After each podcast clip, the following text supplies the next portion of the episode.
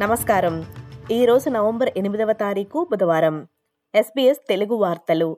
చదువుతున్నది సంధ్యావేదూరి ముఖ్యాంశాలు ఆప్టస్ ఔటేజీ కారణంగా దేశవ్యాప్తంగా లక్షలాది మంది ఆస్ట్రేలియన్లకు దాదాపు తొమ్మిది గంటల సేపు మొబైల్ మరియు ఇంటర్నెట్ సేవలకు అంతరాయం ఏర్పడింది.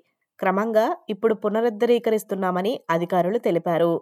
ఉదయం సుమారు నాలుగు గంటల నుండి నెట్వర్క్ లేకపోవడం వల్ల ఇంటర్నెట్ మరియు మొబైల్ కాల్లకు వీలు కాకుండా ప్రజలు చాలా ఇబ్బంది పడ్డారు.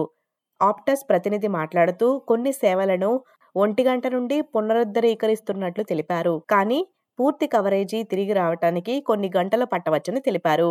Optus CEO Kelly Bayer Rosmarin ABC రేడియోతో మాట్లాడుతూ ఈ అంతరాయానికి గల కారణమేమిటో ఇంకా తెలియరాలేదని తెలిపారు.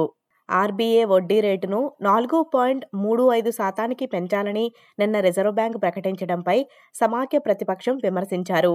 ఆల్బనీసీ ప్రభుత్వం ద్రవ్యోల్బణాన్ని నియంత్రించడానికి చేసిన ప్రయత్నాలను తప్పుబట్టారు.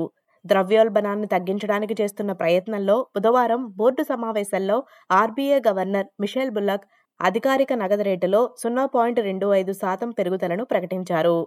సరిగ్గా హమాస్ ఉగ్రవాదులు ఇజ్రాయిల్లో పద్నాలుగు వందల మందిని చంపి సుమారు రెండు వందల నలభై మంది బందీలను గాజా స్ట్రిప్లకు తీసుకువెళ్ళి నెల పూర్తయిందని గుర్తు చేసుకున్నారు.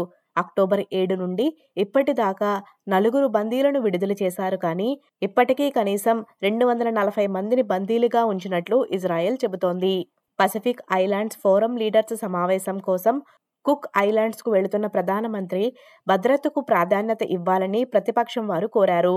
వాతావరణ మార్పు మరియు భద్రత వంటి సమస్యలపై దృష్టి సారించే రెండు వేల యాభై బ్లూ పసిఫిక్ కాంటినెంట్ వ్యూహాన్ని అంగీకరించడానికి పద్దెనిమిది పసిఫిక్ దేశాల నాయకులతో ప్రధాని కలవనున్నారు.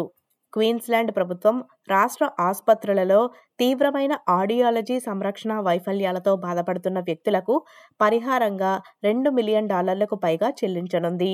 టౌన్స్విల్లే యూనివర్సిటీ హాస్పిటల్ ఆడియాలజీ యూనిట్పై జరిగిన స్వతంత్ర సమీక్షలో శిశువుల వినికిడి పరీక్ష మరియు ఇంప్లాంట్లలో సమస్యలు ఉన్నట్లు గుర్తించగా దీనికి కారణమైన ఇద్దరు సిబ్బందిని ఏప్రిల్లో తొలగించారు.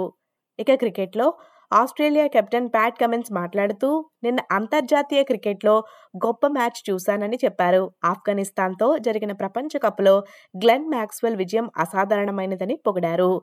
ఆస్ట్రేలియా తొలుత ఏడు వికెట్ల నష్టానికి తొంభై ఒక్క పరుగులు చేయగా మ్యాక్స్వెల్ కమెన్స్లు రెండు వందల రెండు పరుగులు చేసి ఆస్ట్రేలియా అదృష్టాన్ని మలుపు తిప్పారు ఈ వార్తలు ఇంతటితో సమాప్తం. మీరు వింటున్నారు ఎస్పీఎస్ తెలుగు.